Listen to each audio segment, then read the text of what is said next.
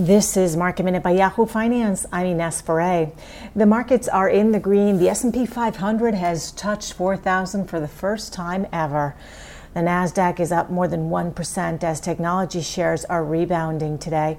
Google is up more than 2.5%. Disney and Netflix are also higher. Microsoft is up more than 2%.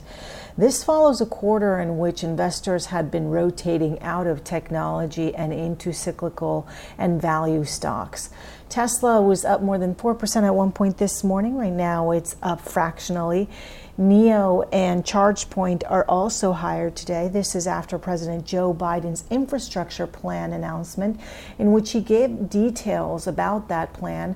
Part of it includes a focus on clean energy and electric vehicles.